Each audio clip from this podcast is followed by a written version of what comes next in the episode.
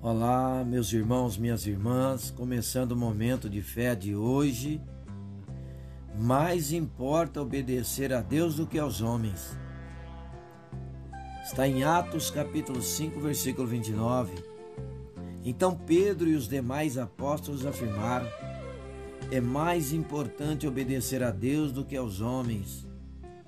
Os apóstolos e discípulos receberam de Cristo a desafiadora missão de anunciar o Evangelho. Contudo, os líderes judeus rejeitaram, recusando ouvir e tentando impedir que eles pregassem a mensagem do Senhor Jesus.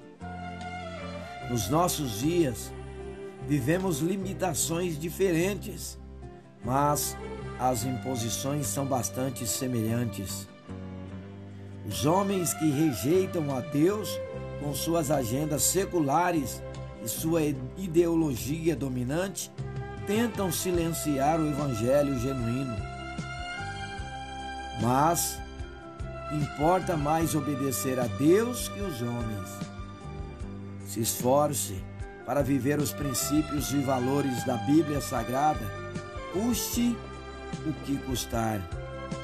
Anuncie toda a palavra de Deus Anuncie toda a palavra de Jesus Cristo, mesmo que alguns rejeitem ou tentem impedir.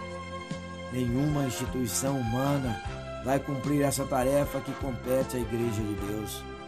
Por isso, na força do Espírito Santo, revista-se das armas que Deus dá e testemunha a salvação de Jesus ao mundo.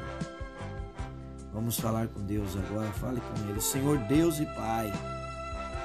Ajuda-me a obedecer a Ti em primeiro lugar, sem temer o julgamento e rejeição dos outros. Que eu siga a Tua verdade, mesmo que os homens defendam a mentira e amem a escuridão.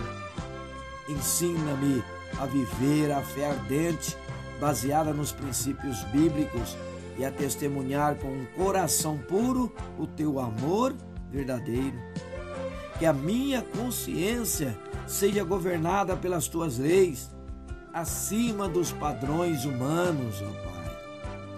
Em nome de Jesus. E assim seja.